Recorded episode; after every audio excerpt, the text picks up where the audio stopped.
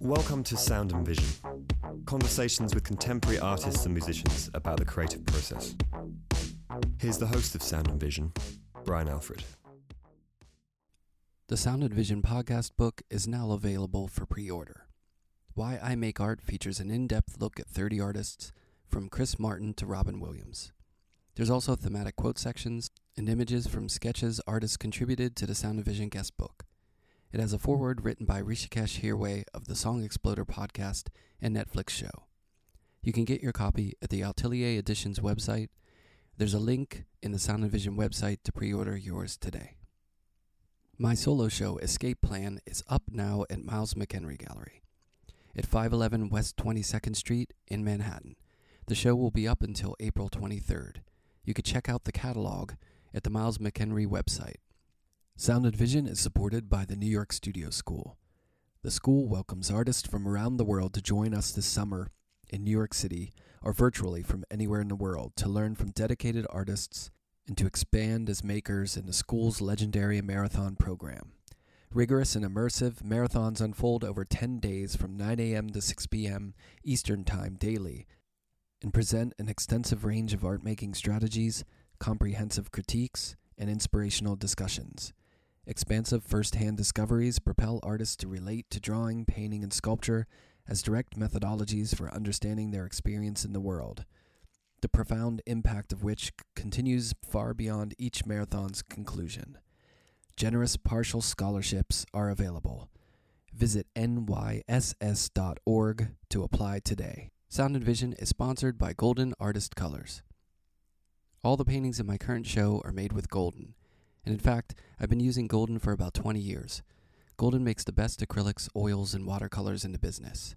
You can find them in your local art store or online at goldenpaints.com. Sound and Vision is also sponsored by Fulcrum Coffee Roasters. Based in Seattle, Fulcrum makes incredible coffee that you can have delivered to your door. They have subscription services where you can have different blends delivered that you tailor to your favorite balance of coffee beans. You could save 20% on your order by entering the code Alfred Studio when you order from their site. Check out their amazing coffee at fulcrumcoffee.com.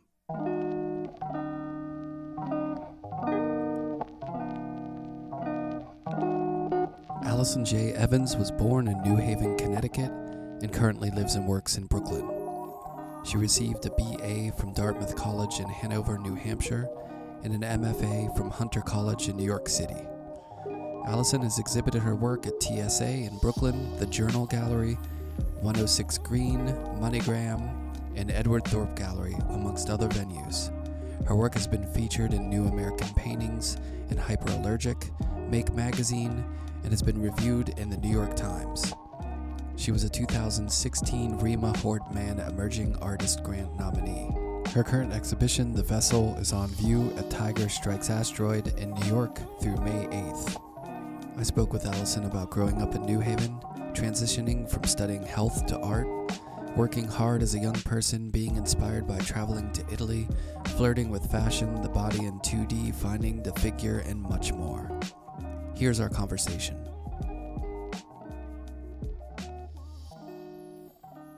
So where um, where are you now? You're in Brooklyn, right?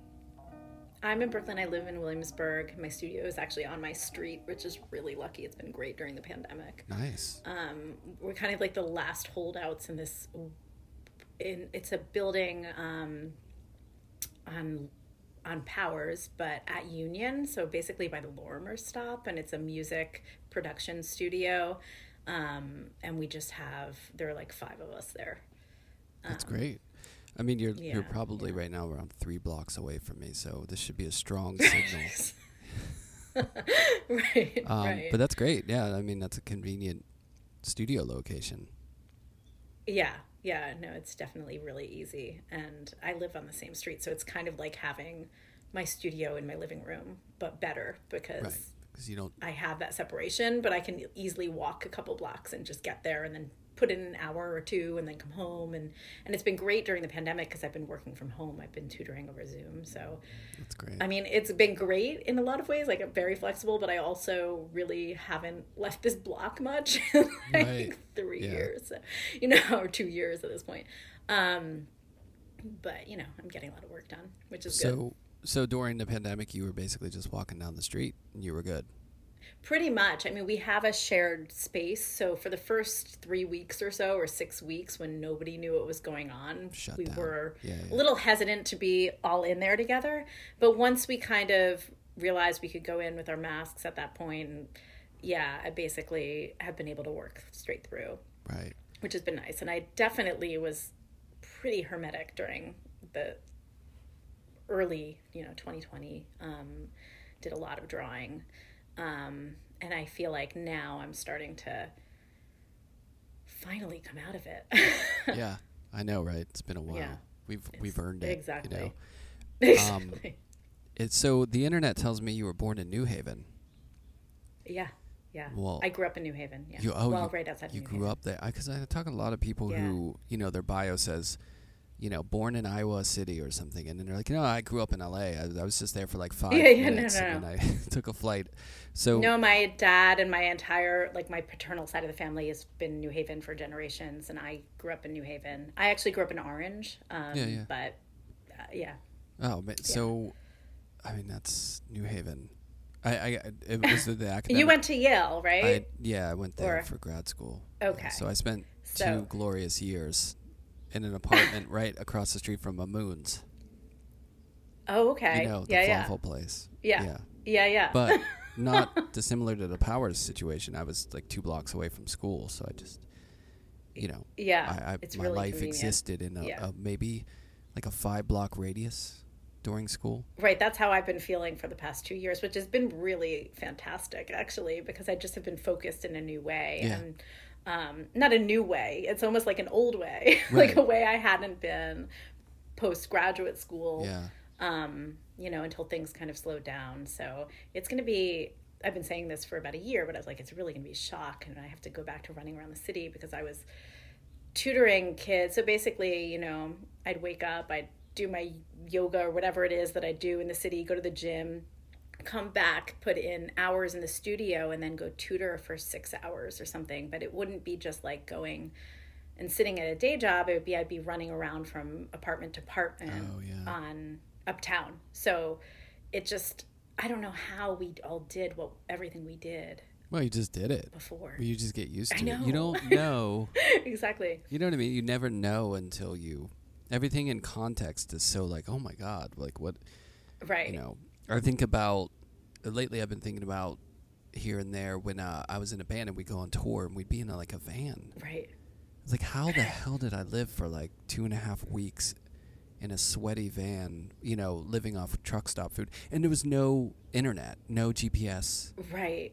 Right. You know, but then you just did it because that's what you know. But now it's just Right. like you know, you can't imagine the it. idea of going back to it i know exactly exactly but then I, like i'll have a day when i'm running around and i'm on the subway and i and you feel that adrenaline rush and you're like oh right right i can do this Yeah. but it's yeah it, it's it seems painful Yeah. that i'm slowed down a bit like It- the idea of going back to it, It- we'll see what happens Right. It's it's recontextualized now. You know, and I think yeah the whole you know remote work from home, like all that stuff, is just now going to be, you know, woven into the fabric of like possibilities of how people, like for you doing the tutoring thing. You know, do you have to be there? Really? There was so many times where we You were know, like, do I, I have to be here? And it does that's something. how i feel You know, it does something. I've only had one in person student since March 2020. And I'm like, is this really any different from me sitting on my couch and, and writing on my iPad? You can, and it's actually great when I can write on my iPad and you just get all my notes sent to you. yeah. Um, and it's so much less exhausting for me. I can fit in so much more and go to the studio, and my brain is just so much more like calm and and and um, yeah, it's just it's just too much running around. But we'll see what happens. Yeah, I mean, there's there's a lot of jobs that are like that where you can do it remotely. You know, if you're a plumber, Right.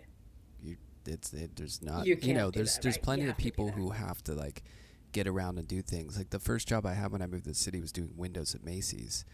Can't do that remote. Right. You got to be there. No, absolutely. And to your point, But there's that- something to the you know idea of like the social interaction of Yeah. of being around people. I mean, my day job isn't particularly socially interactive. I mean, dealing with teenagers, I'm not really dealing with my peers, so I don't really get that benefit about of you know dialogue with other people in my own, my own age or in like my own boat. But you know, I do think there is something to not all be being just you know at home on our, our couches or at our desks you know Right, right. on the computer so i mean i think it'll be a mix but who knows well, that's knows? we learned to balance in COVID because at the beginning it was so kind of like shut down, lockdown that you know we went to the far end of the spectrum. You know what I mean? Exactly. So I think the middle will be much more attainable at this point. Because remember, before it, absolutely Have you ever thought about doing a meeting over Zoom or like teaching a class or like any of that? It seemed like, oh well, that's that's not real. You can't do that. Then all of a sudden it was like, Right. okay, we're all remote, you know, and we all had to figure it out. So now I yeah think we can all go to the adapted very quickly out of necessity Yeah. so you know I- and, and we've all learned a lot from it so hopefully yeah there will be like a happy medium right for sure. And you know, we'll see going out now feels nice. Like you know, I've here and there I've seen friends from out of town or have gone to right you know do a couple things, and it's it's really nice. Like I went to a live show, like music, mm-hmm.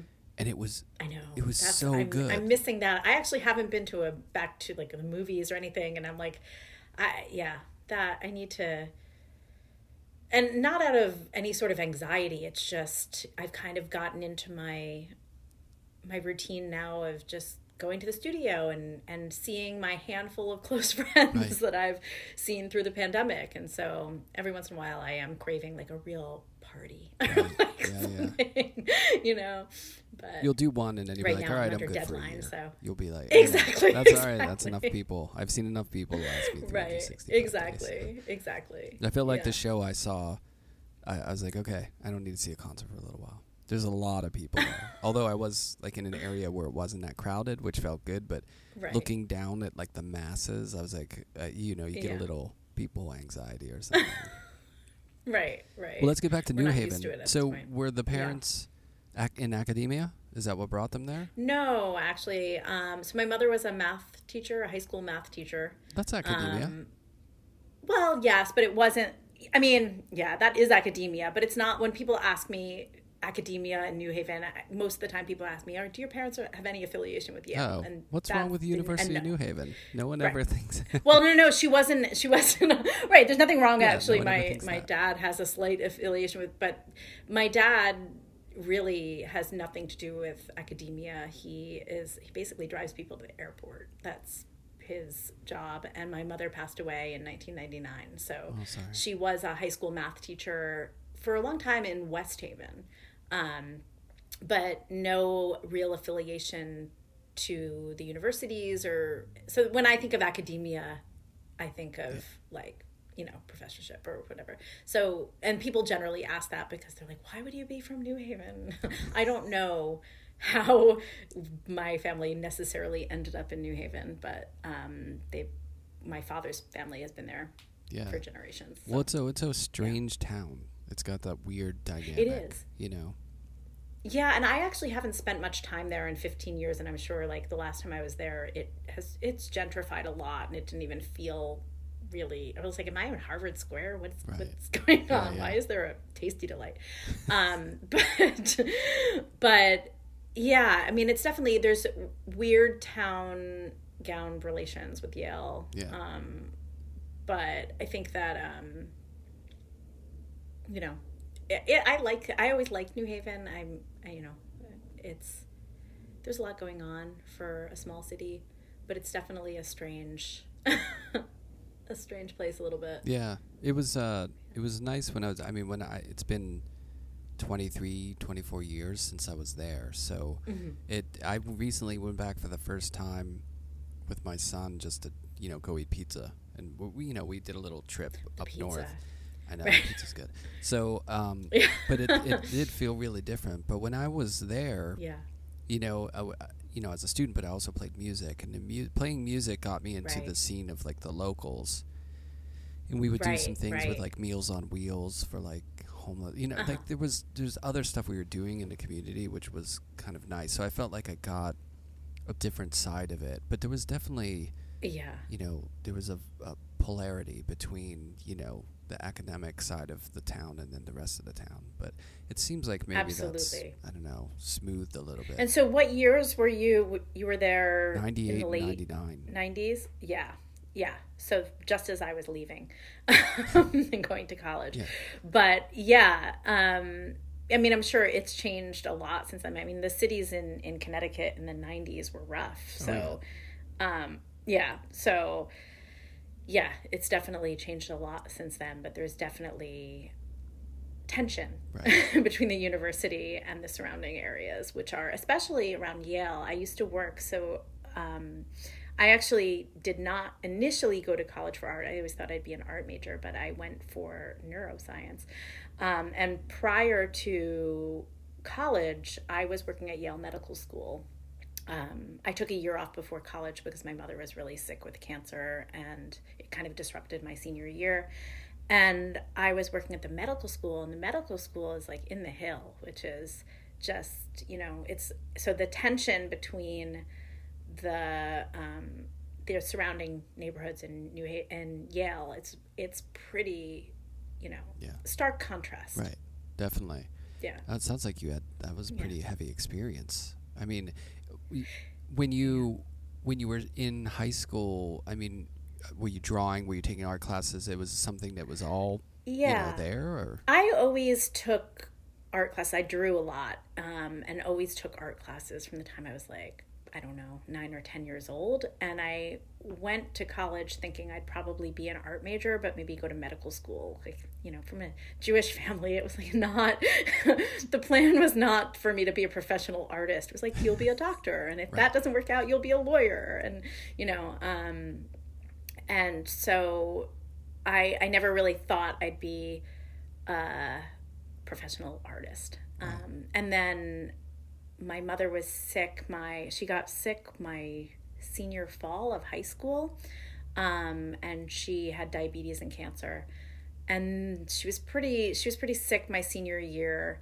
um, and then I took a year off because I just had so much trouble with her diagnosis, and I was severely depressed, Yeah, I and I just imagine. wasn't going to school and not dealing with it well. She wasn't that Um, old, I'm guessing. so- my mother passed away when she was 51. Yeah, So, so she was old. diagnosed in her late 40s.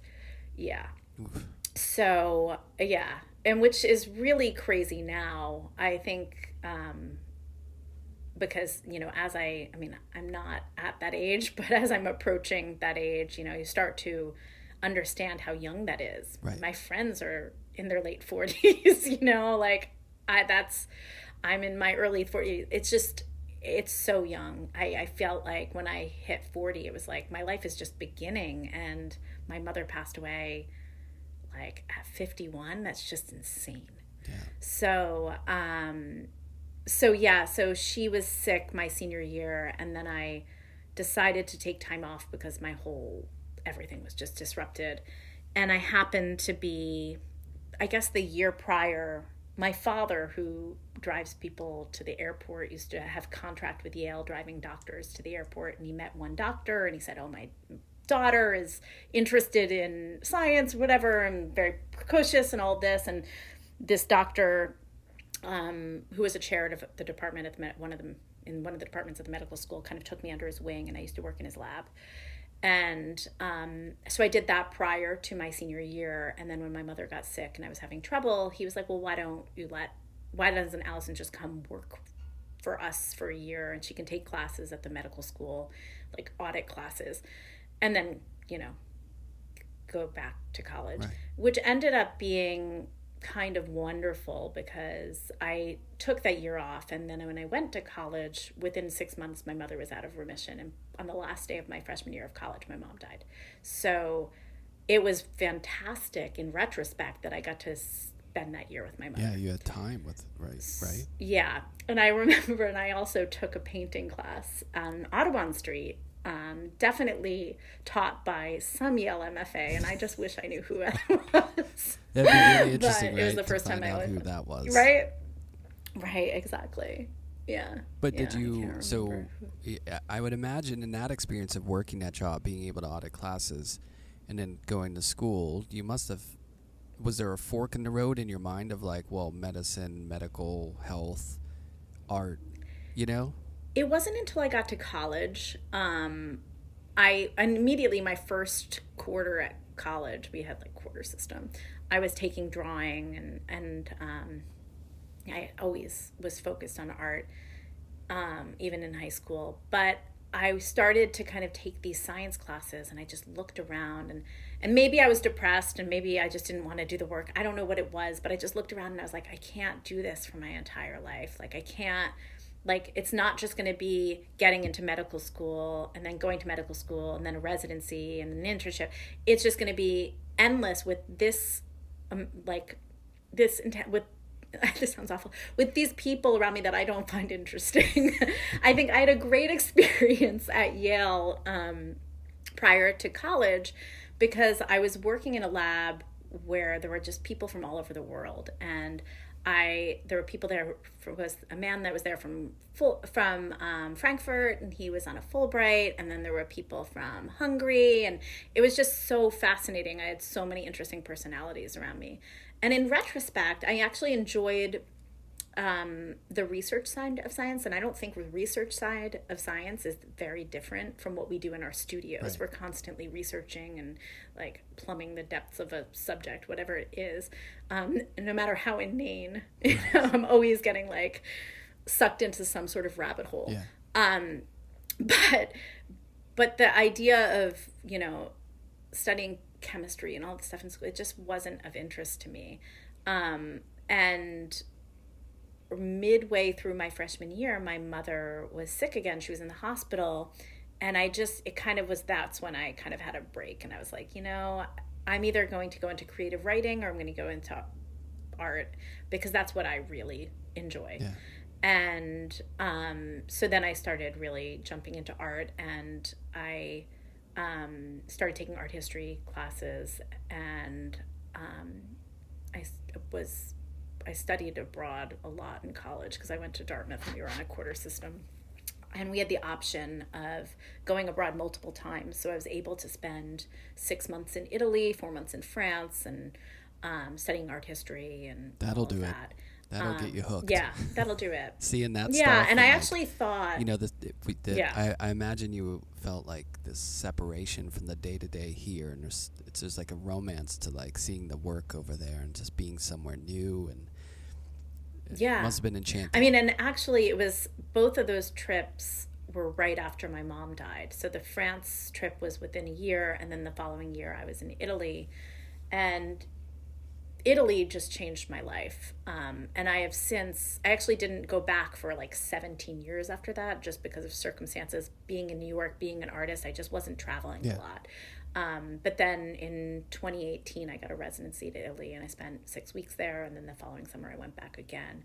Um, but Italy and that work, and I actually, so I spent, I guess, three or four months in Florence um, studying art history through Dartmouth. And it was just, an unbelievable experience. We had access to things like we were we were able to go through the Vasari corridor and by ourselves. Like I was there was a Rembrandt in there that's not even behind glass and you can just be right up there. We got into the Uffizi when it was entirely closed and it was just us in the Uffizi and like we just got to see things that I mean it was just mind blowing. And um, and then I spent the summer um, after that painting and drawing in Umbria at a small um, art school that was it wasn't affiliated with the art institute of chicago but there was a lot of faculty from the art institute of chicago and students from the art institute of chicago.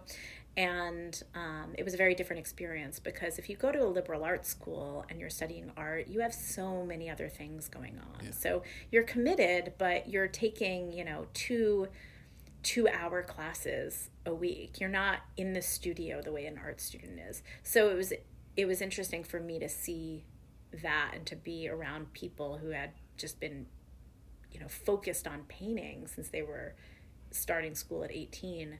Um, but at that point, I actually thought going into my the end of my um, you know the, my senior year of college, um, I actually thought I was going to go into fashion design, and so I actually visited Central St. Martin's. It was like around I don't know, it was like 2001 at that point. Um, and that was kind of like the place to be. Alexander McQueen had just come out of there, Stella McCartney, and all of these designers, Hussein Chalayan.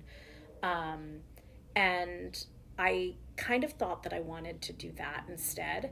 Um, and I put together a portfolio and I visited Central St. Martin's, and they made it clear to me that like I could absolutely come there, but I would have to start over and get a BFA um, which makes sense because I had no experience right. constructing clothing. Yeah. You know, I may have had ideas, but I was a little arrogant, and I was like, I just am graduating, you know, and I, I'm an artist. I'm not doing another bachelor's degree, and I'm yes, and I remember going to the National Portrait Gallery and like sitting in the National Portrait Gallery, and I think I had seen like Frank Auerbach's, and I used to be a very brushy, thick oil painter mm-hmm. type, and I was just like this is what I am. I'm a painter. And ever since then, um, I just decided I was going to paint. How did the fashion um, side of it get I, hmm?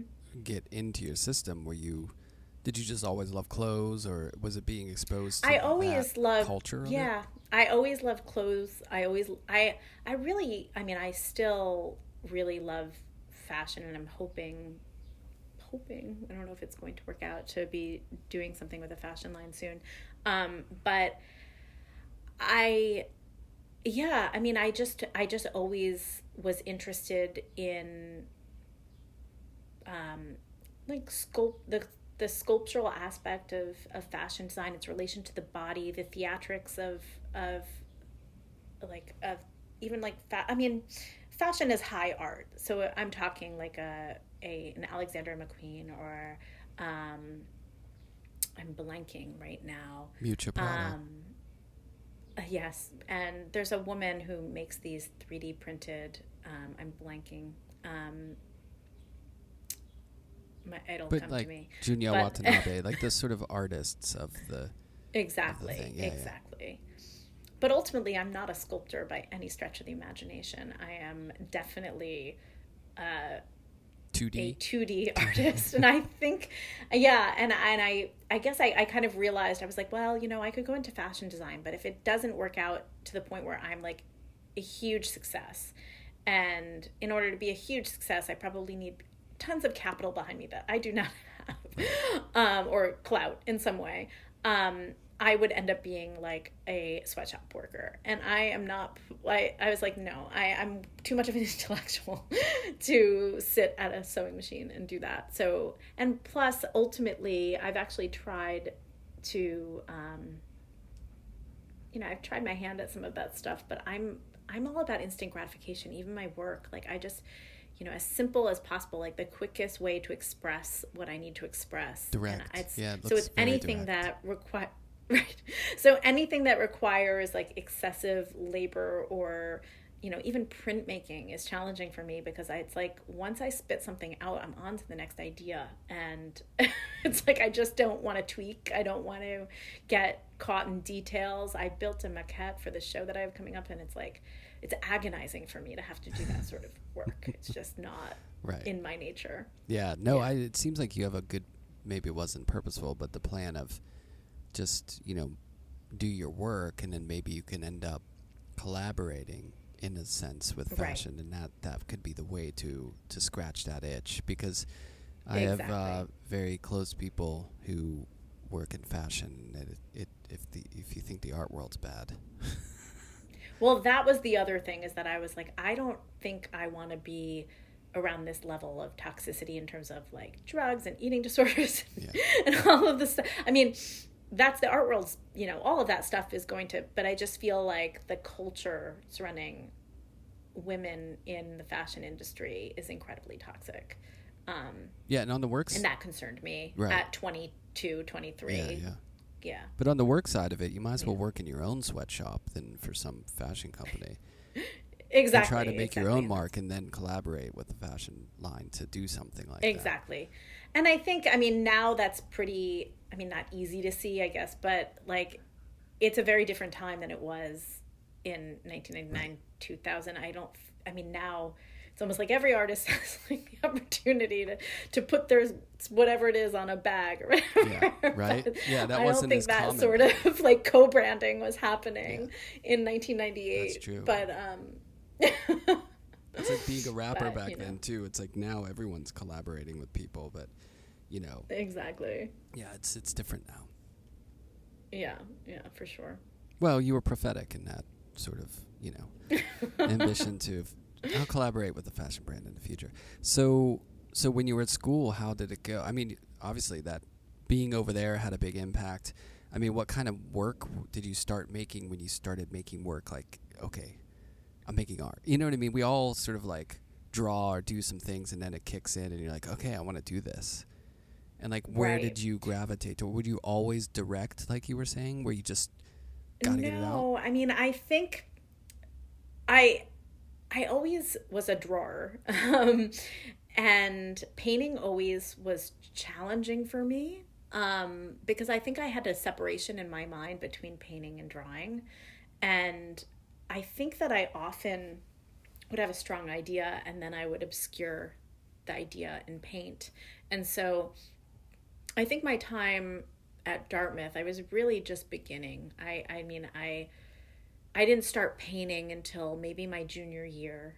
Then I went abroad and they wanted me to paint the landscape. And it was just so overwhelming to me. First of all, I've never been interested in that, but also the tonal landscape, the vast tonal landscape of like Umbria in Italy, looking at these miles and miles of fields from on top of a hill. It's just like, and trying to express that on the picture plane is incredibly difficult. Yeah. Um, and you have to have such a strong knowledge of, you know, tonal color. And it was just not my thing. So even when I was there, I was basically drawing and painting from the model. And then when I got back to school, um, or even prior to that, I was mostly doing figurative work. And after college, I felt like I was just kind of getting started. And so I did a post back at um, Brandeis, um, and which is a very, very heavily, like it's an old school painting program. And at that point, I was making small sculptures that were figurative, biomorphic, I would say. So basically, I would create a wire armature and I would sew satin. There's some of the sewing. I would sew kind of satin onto the wire armature and create these biomorphic forms. And then I would paint from the sculptures, but they were never um, observational. They always became abstracted into something else. And I think that's what often happened to me with oil paint, particularly, is that I would start with an idea and then it would just take on a life of its own, which is not a bad thing inherently because I think there is something interesting that can happen. Um, you know, when you start with an idea but you're not entirely wedded to it and then you find the painting as you go. Um, but it was never satisfying for me and it was also incredibly stressful because there would just be so much failure involved. So like every time I stepped to the painting, it was like a cathartic experience where it's like either I came out elated and on top of the world, I felt like everything was aligning in the universe or I just wanted to kill myself. it was just like, I One or the can't, this is not a sustainable way of painting. But I continued that way of painting through Hunter. I actually had gotten into Hunter um, when I was in Boston doing that post back, and I moved to New York. Um, and this was, I guess, 2004. Um, and I was supposed to go to Hunter at that point. And I just was still a little confused. And I, I just, and at that point, my mother had passed away only like five years ago. So I was still kind of in this crazy headspace of like not knowing kind of what was up and i moved to the city and i was supposed to start at hunter and i decided to postpone so i ended up having to apply to hunter twice so i ended up going two years later um, in 2006 i started What did you do in between? Were Um, you just working? I had a studio on um I was on Smith and 9th Street, that big building right by the Lowe's. Yeah. Um they were just starting to build out studios there and actually I think a number of people from who had finished the Columbia MFA program had a floor, and then there were a couple floors above, and I was in a I was on the floor above them. Um, so I had a studio there. I I did it like I did the Vermont Studio Center. I just was trying to keep things up, and I was working at Studio in a school in an, um, an administrative capacity for a year or so. So I was just working and painting, and then I decided, okay, it's time. And so I reapplied. I ended up going to Hunter. Um, what was the spent three and a half mindset going in? Because you had that work you were doing at Brandeis. You had the work you were doing before. Mhm. You know, did you feel like this is a new? Because Yeah. Hunter, you know, I from what I gather is you know a place where you can do your thing, and, and you're gonna have some faculty, that Right. diverse faculty that'll give you some pretty good, you know, input. But I mean, what was the mindset of like, here's where I'm gonna really work out my voice in it, or did you already th- know the voice and it was just a matter of making the work? Well, I, I think at that point I'd already kind of like broken myself down. So I did, I kind of went in not knowing where I was at because I had a I kind of had this body of work that was kind of abstract that I was making um, when I was at that post back, and then it wasn't interesting to me, and so I was basically doing collages as when I reapplied to graduate school um, the second time, and um, so very different from what I was accepted on the first time, and I I kind of didn't know what I wanted to do, and so my first couple of my first semester or so at Hunter was rough. I think I had difficulty accepting that I was a painter because I'm very much an idea person. And as I said, I tend to lose the idea when I make oil paintings. So it just felt like, you know, I, when I went to Hunter, the thing about Hunter is you don't just come in with 10 painters, you come in with a lot of people doing a lot of different things. And I immediately became friends with a bunch of video artists and people doing all sorts of like um, social practice work and um, was introduced to a different side of art history, like the situation Situationists International, all this stuff. And I was like, what am I doing? Um, because my intellect is really attracted to these other things, but what I like to make and what I what sustains me is this like emotive sort of artwork. So it took me a while to kind of accept this is what I do and I had to kind of get all of my art history out of the way immediately because my brain I just like couldn't make work and be thinking in that way like my inner critic would shut everything down. So by the time I got to kind of my mid program I was making oil paintings again, very colorful, brushy oil paintings um, that had masked figures like I sometimes and often still paint now. I was painting sharks and bag heads basically. um, these these masked figures, but they were still very abstracted. There were never really bodies. Um, they sometimes would have these like ribbony bodies, but there was just never um, there was this suggestion of the human form and the content is probably not dissimilar to what I do now, but it was always um, masked in Yeah. some way. And so I actually was pretty happy with my mid program work at Hunter. And then I kind of broke myself down again. And by the time I did my thesis, it was like a whole other body of work that I Uh, I wasn't. I mean, weird because that's the thing. Like, yeah, and I was there for three and a half years. So oh wow, um, that's a good by the time amount of time. No yeah, you went so through cycles. it's a lot. Right. There's just no way. And um, so then I kind of came out and I was painting and um, you know, I the thing about Hunter is you're immediately exposed to the art world like while you were there. So Right. I was showing a little bit here and there, um, you know, in Chelsea at the time with the work that I was making. Um, but it was it was not really sustainable because as I said, like I would make I was making very very large paintings and there was a lot of figuring out what the painting needed as I went along and a lot of failure inherent in that and a lot of um, just kind of getting too lost along the way. Um, and so at one point, I think it was, it must have been 2014, so maybe four years after I was, I finished at Hunter, four and a half. Um, I sat down on my floor and I just started making these drawings with a brush and acrylic paint. Um, and I generated tons, like stacks and stacks of drawings. And that's kind of like what has become my current body of work. And I started to make paintings from these drawings. I guess what had happened was I was in the middle of an oil painting and I just felt totally lost. A figure was emerging. I was like, what? Where is this going? How am I going to? I'm just going to sit down and draw. And I started making these drawings and they were very strange and and just linear black and white drawings, very directly sexual and and uh, figurative. And um, I started to then reincorporate those into the paintings. And so I have some kind of transitional paintings that may have like a spray painted background and then part of one of these drawings on top or whatever.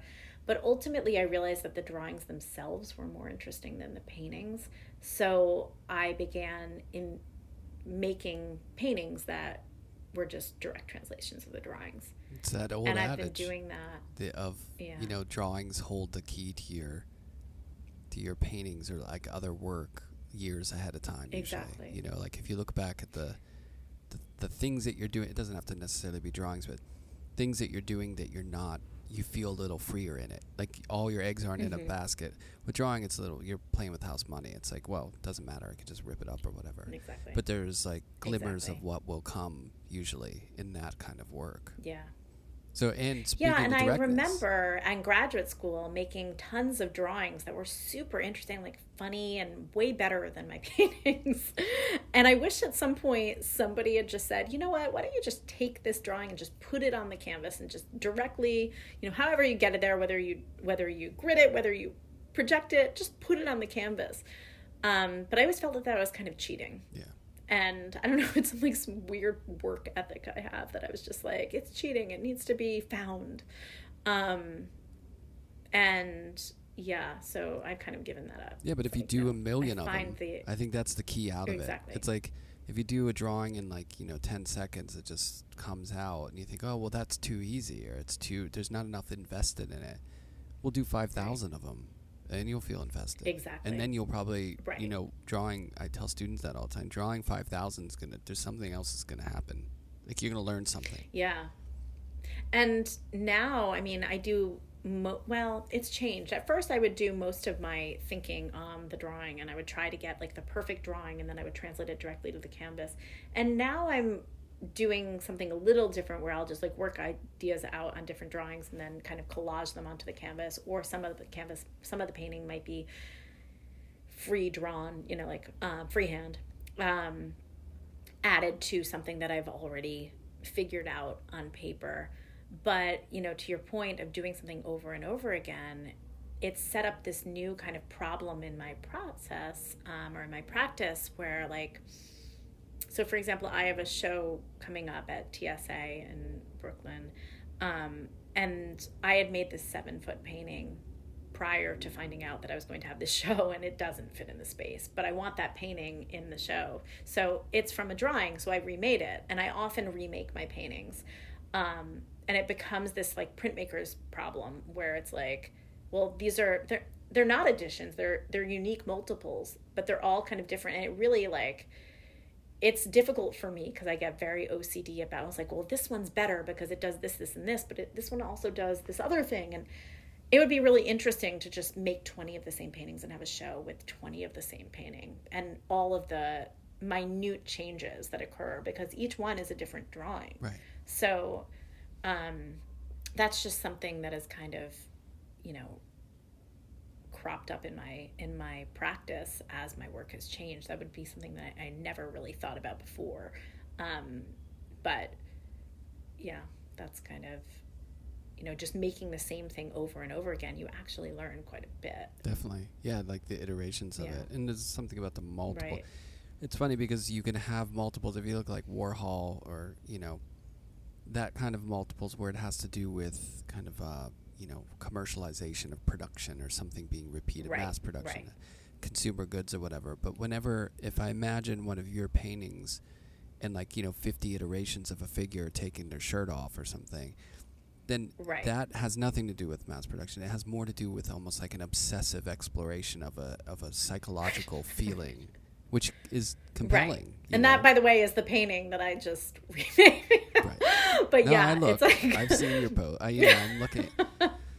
and the it's you know, driving me. it's, it's yeah, a it's getting, crazy. it's getting you crazy. Um, it works. There's something about that though. I think that I mean, where we can Mhm. talk and, and sort of merge these two paths is like we haven't talked about the subject matter quite as much, but I think it it it seems to blend. You know that directness, you know, merging Mhm. with the sort of in your face subject matter.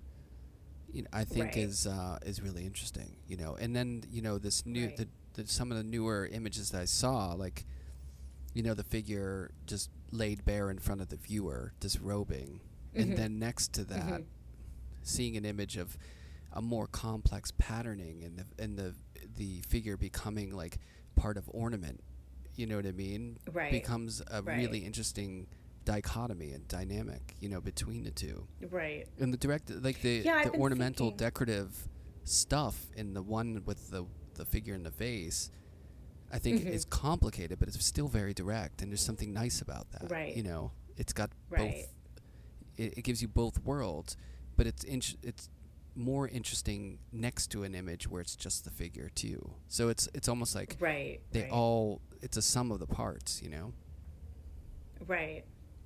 Yeah, I mean, directness is very, very important to me. And I'm all about an economy of means. So, like, almost like a physicist who's just like, you know, anything um, that is unnecessary gets kind of, you know, removed from the equation. And I just, it's, it's a challenging thing. Like, how, how little can you do um, how how few lines can you draw and express what you need to express.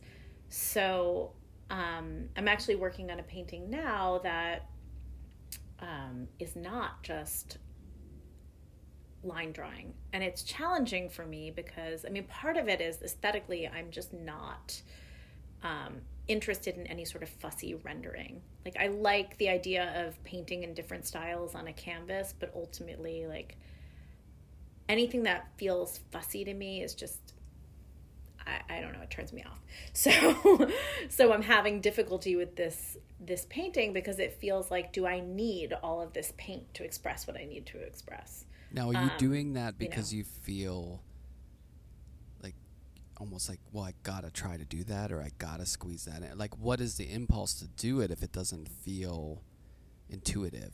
Well, it's very particular that to this drawing that I made. So it's a drawing of a hand pulling it's uh, pulling a painting off of the chest of a woman, and sometimes things that work in drawing don't work in painting. Yeah. So you know, the line drawing works on paper, but when I tried to do it on canvas, um, it just didn't have the same impact. So I thought, well, maybe part of it needs to be painted Yeah. so that there is a contrast between the painting that's being pulled up off the chest and and the figure itself.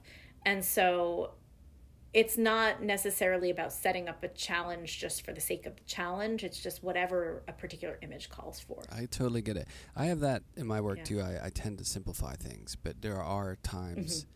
where a painting calls for complexity, even if it doesn't feel Right. great to do it. But then at the end of it, you're like, okay, that needed that. It's funny because the relationship I was thinking of earlier when you were in Italy looking at the landscapes of the complex overview, and you were like, yeah, that's not, that's not what I.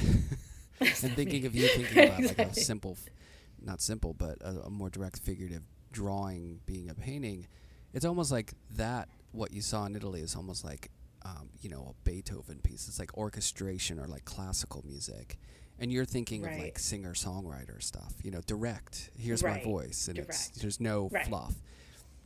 But in this instance, you're but saying both are capable of expressing emotion. Of- of it's just a very Yeah, different, right? different means, different So, associations, and a different element of, you know, one is talking about beauty or like this sort of like a poetic of complexity, um, and the other one is more about earnestness and straightforward and connecting. Like how directly can I connect with a viewer or listener?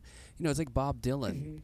You know, or like Mhm. Bessie Smith versus you know a, a big orchestrated song by someone you know that's Right. like Led right. Zeppelin or something. You know, it's both. The foundation is the same.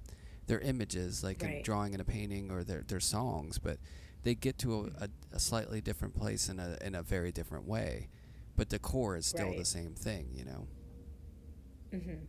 Yeah, and it's you know sometimes when I try new things like that, I can't tell if I'm uncomfortable because it's not my taste, my aesthetic, or if it's because it doesn't work, and it's hard to know. I've I've made this painting at this point like ten times. I'm just trying to nail it, and it may it may be that it just needs to be on a different surface, um, and maybe that means it doesn't work in this show in particular because in this particular show I'm thinking more about installation and I'm actually incorporating paintings with drawings and, and wall painting and you know so maybe it just doesn't work in this way and maybe it comes later but Yeah.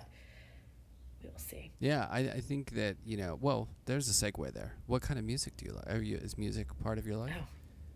yeah i mean it's it really varies quite a bit like um depending on what mood i'm in depending on what time of day um like yesterday my friend had sent me this link to um a dj that we know who does an M- wfmu show called rolling motion. Um and he had started a noise label in the 90s and this was just a playlist of lots of like obscure italo disco and i just kind of got into this like like italo disco rabbit hole last night when i should have been sleeping but i'm all revved up from being in the studio and i just like you know was googling this song that i'd heard that i'd never heard of and i was like kind of like on youtube and like i was like well this is weird because once you kind of know one weird Italo disco song and you kind of put it into YouTube, like this whole world opens up of of bizarre songs that you know. Anyhow, but so that was kind of what happened to me last night. Um, but my um, my music tastes are really, really, really varied. So I mean, if I had to put myself, you know, in an era, it would definitely be like a post punk sort of. There you go. See that both of that Yeah. kind of makes sense though. Not that it needs to with the work because work. the post punk is the direct kind of like in your face, you know, raw rawness of the Yeah. image, and Yeah. then the the disco is kind of like the glamorous kind of sexual, you know, dance around that in a way. And I think both of those elements are in the work. I mean, the, at least right. from an I mean, at the same time, like yesterday, I was like, I'm gonna get all like revved up listening to like DMX, you know. like, Right, I was like, that's gonna be like my fight call in the studio. But I, I just, you know, so I things, you know, I listen to lots of different stuff.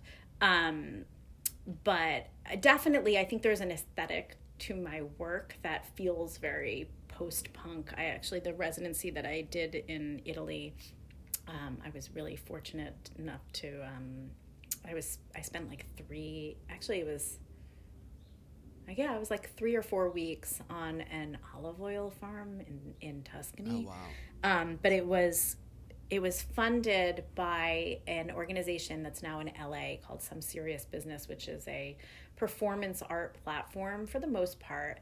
Um, that was started in the 70s, and they worked with people like Lynda Benglis and Constance de Jong and a lot of people um, in New York, and they're now based in LA. Um, and the woman who founded that was Lydia Lunch's like manager in New York back in the day. Yeah. So Lydia Lunch is on the board of that. So that is definitely like that no wave era definitely comes through in my work, I think, Yeah. um, aesthetically. Um, there's something raw and direct and emotive and the contrast of like even those films like I don't know why I I mean it, I like a Richard Kern film like that kind of um I mean yeah there that sort of aesthetic is definitely there Yeah. I would imagine Yeah, no, that's it's yeah. it's really it's funny because you know that that rawness of the work is something I really respond to, and um, Mhm. and I was really excited to see, like I was saying, that the dynamic between the two of that. I don't know how much of your work in the past was kind of. It's not like this the the interior with the figure on what looks like a vase. You know, like the complexity of that Mhm. background. It's it's very direct. It's not like like you're saying like tons of colors and oil paint m- mashed Right. around, but it's got a Matissean sort of like you know direct lyrical complexity to it, and it's really nice Uh-huh. to see that in relation to some of those really raw in your face. Here's the image. You know what I mean? Is that something? yeah that, that was a new thing like i i guess in graduate school, I did make a few paintings that had setting to them, but it's hard for me. I'm always focused on the object, like the the subject, the um, object and subject. Those are ob- the object that I'm painting, which is the subject. You know, um, and I'm always um, focused on a form. And I don't often give a lot of consideration to what's happening around that form. And I think that I, I did a few paintings, I made a few paintings in grad school where I really was focused in on that, but it's never come easily to me. Um, and with that particular painting that borrows from the Matisse, a Matisse um, Egyptian curtain painting. Oh, it does. I was thinking, yes. I guess that's what I saw. It's, I, yeah, that's what you're. Yeah. Matisse-ian, So it, in the back of your mind, you probably were like, hmm, yeah. I love it. It's but like- it definitely is borrowing from Yeah. the Egyptian curtain, and I do quote quote a lot, um, quite a lot from various, like even the woman um, pulling off her shirt is um, references a Klimt painting, uh, not a painting, a Klimt drawing.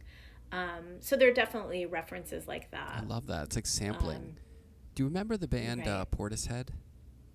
Yes. You know how they used to sample thing? What you said that in a way of like, oh, did, what's the relationship? Well. I mean, it's just like a, no, it's just no. I don't have a particular relationship to. I feel like everybody in in their you know early forties or late forties, like early or late forties, has some sort of relationship to Portishead. You know, I Yeah. don't know. It was just Yeah, no, I haven't thought about them There's in a no while, way to be can- honest. But they there's Yeah. a sort of uh, directness to those lyrics, and uh, Mm-hmm. and then there's the samples behind it, which brings you to another place in a way. It's kind of interesting. It- Right. like those kind of like sampling can take something that's really raw and then really make it much more complex as far as the sort of conceptual reading and the emotional content because it it, it transports you to another place. But what I think is kind of genius about the way that you're doing is it's within the the the the dialogue of the way that you're making the marks on the other figures and the other things that are very personal or seemingly personal or direct. You know what I'm saying? Yeah, it's something I've been thinking about a lot because there's a lot of quotation that's going on in painting. And for me, it often falls into the realm of kitsch. And I'm very, very unattracted to kitsch. Like, I really, I find it repellent. Like, I just, and it's not necessarily, I mean, it's just like a taste thing. Right. Like, there are just certain things that I can't, I just, I just don't like. Um, and so, you know, I'm constantly thinking about what does it mean to appropriate in that way and what is the line, you know, and I it's maybe a conversation that almost doesn't matter anymore, but I still think it does to me. Like if I'm if I'm pulling from a photograph, oftentimes I'll I'll draw from a photograph taken by an artist and then am I stealing, you know, like what is for me that transfer of media makes it okay. You know, if I'm drawing something from somebody's else's image, it becomes a totally different thing. But what becomes difficult, and the reason why this has been something that I think thought uh, that I've thought about a lot, is because my work is so reduced. If I'm looking at um, illustration, so if I'm looking at a graphic novel and borrowing from that, it's it's a tricky line. So there is a um, an Italian graphic artist, um, Guido Crepax. I can't. Remember, I don't know if that is his, how you pronounce his last name, um, but he did a graphic novel interpreting the story of O. And I just wouldn't even look at it because I was just so scared that I was going to unconsciously Yeah, yeah. I know what you steal from it and and it's just his his style is so stark black and white line drawing that it just becomes a little too close Right.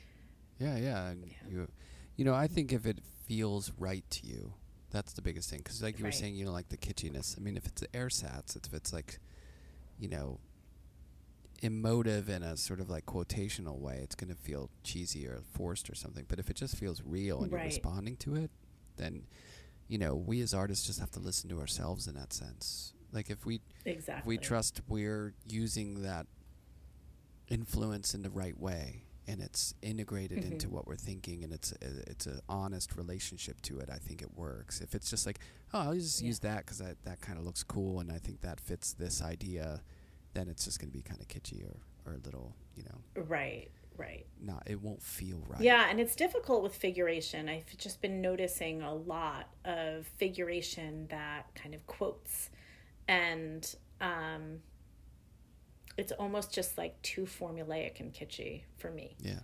So, you know, I think it's important for us to kind of build off, build on art history. I mean, obviously, um, you know, all artists do that.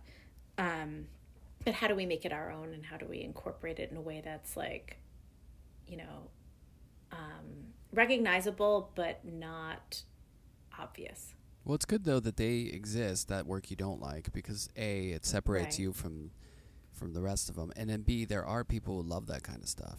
You know, there's people who love the Of course. kitsch. I mean, look at you know Andy Warhol, Right. Just like bathed in Exactly. it, you know, and exactly. made something Yeah, and it's not it. a judgment call. Yeah. It's just for me. Right. It's just It's something like what that I. you what you respond to, basically. I'm. It's anathema to me, right? Like it just cannot. yeah. Yeah. Well, I mean, you know, Yeah. we have blanket people are like, well, yeah I just I don't like abstraction. I don't get it. You know, Right, or I right. figuration. I've seen the figure a million times. I'm over it. You know, everyone. You can't. You just got to do what I think is within you, like what you feel like is what you need to get out. And if you're if you're true to that, people will respond to it. You know, if it's forced, Right. eh, Right. whatever. Exactly. I, I, maybe that's a lot to ask for, but I feel like my whole thing is I just want to feel like when I'm looking at something, I feel that the artist was really was in it. You know what I mean? I don't know what that means, Right, but but that they were in it. It wasn't just like eh, I'm just gonna make this today. Right. It wasn't on trend. I'm just making the, or I'm just not. I'm making this because, you know, it's going to go over well. Right. You know? Right. It's like it needs to feel authentic in some way, even if there's a sense of detachment, like planned detachment. Um, somehow it needs to feel authentic. Yeah, because I think we deep down we want to feel like the people who are doing this endeavor that, that we're in are like believe in it or they're they're bringing everything to the table. You know what I mean? It's Right. Like right. you wouldn't go out on like a soccer field and play with teammates who are like, "Yeah, I don't really like soccer. I'm just gonna try to do this today because I like these shoes." like it doesn't work, you know. Like in art, you could have people who are just like, "Yeah, I don't know. I'll do this painting thing. I'll do this sculpting thing." You know what I mean? And just, eh, I just like that. I like going to openings or whatever. That kind of BS. you know, I want to be on Instagram and have a lot of followers or what, you know, whatever the motives are. But like, you know, you want you want people to feel it, and uh, you know, I feel that way about music too. Don't care what the genre is. Right. You know, as long as like it moves or you feel like, oh yeah, they're really, you know, you may not be into disco, but this band is doing it. right. Exactly. You know what I mean? Like, I get it. Right. So this show that you have coming up, what's uh, it's TSA? It's a TSA. Um, yeah, and Vincent Como is um, putting it together. Nice. Technically, he is the one invi- who has invited me um, to put together a project. Um, I'm, ex- I'm excited because it's giving me an opportunity to try out some new things. So I'm doing. It's actually the show is called The Vessel, and it's basically about that vessel that you were describing from that painting um, with the Egyptian curtain. And um, there's going to be a wall painting and some sort of disjointed narrative with paintings around the space, along with a number of drawings, um, because really 90% of my process is drawing. Um, and hopefully, it's going to feel like the narrative is somehow flowing from this mysterious vessel, kind of like the blue box in Mulholland Drive, how the narrative kind of unfolds out of that blue box Right. that's never defined. I kind of want it to feel like this narrative kind of pours from this vessel. We'll see how that works. Sounds good. um, yeah, it's all going to come together somehow within a week and a half. So, Wait, when does the show open? yeah, it opens on April 2nd. Holy. So, So that'll Yeah, be probably right around when, yeah. So people go check it out if you're in Brooklyn or New York or the New York area or passing Yeah. through the New York area. yeah. Or if people Yeah. can't be in New York. We're timing this well. Right. if people can't be in New York, the best way is like on social media, website? Like, how can they check out you and your stuff?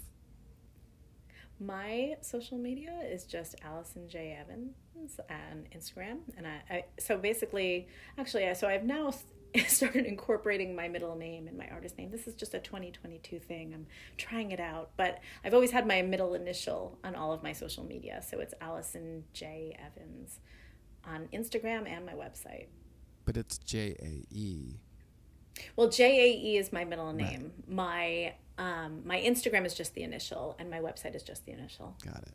It's a nice middle name. So, yeah, my mother made it up because she, she had wanted to name me Allison Page, but then my initials would have been Ape. So she well, decided that because that a responsible parent. right. That's a responsible parent. Right, right. So she was thinking ahead. So instead of like, I'd never be able to monogram anything. So um, monogram is that that sounds off yeah no i'm really tired that's, it. that's right right but monogram yeah so anyhow i'm just it's, my synapses are not firing correctly today it, no that was but, that was um, smart on her part that was correct i mean that right? would be like allison, so, um, allison sarah smith it's like come on we don't right right you don't need to do that to a young person stuff. don't do right right life is hard enough right right don't make it harder she did well. So, I mean, I think Allison Page is the. I, it's funny. I think my middle name, or even Paige would have maybe fit suited me better than Allison. I think Allison is a name for a blonde. I just don't think. Huh. I could see that. I don't know. I, I could, be that. wrong, but I just don't feel like it. But you know, here we are. So um, that's my middle name, yeah. And it was my grandfather, and I was named after my great grandfather. Nice. So she just made that up. Yeah. Sounds good. Well, um, anyhow, that's excited to see the show. Yeah. And um, yeah, I'm excited to see your show. I haven't emerged yet to see oh, to see. It, yeah, hopefully it, it's I, it's worth you know getting out of the cave to check it out. You know, hopefully. yeah. I mean, it's about I'm being sure in a be. cave for two years, basically the work. So, it. I mean, I don't know that anything could not be at this point, I know, right? right? Like we just have all been. yeah, it was pretty heavy. Yeah. Well, um, yeah. it was great to meet and talk. Yeah, yeah. Thank you. Hopefully, we will meet in person. Yes, yeah. Soon. I know this is like Zoom meeting is so much of meeting these days, but yes, hopefully in person soon. And um, good luck with yeah. the show. And it was great talking. Thank you. Thanks. Good to talk to you too.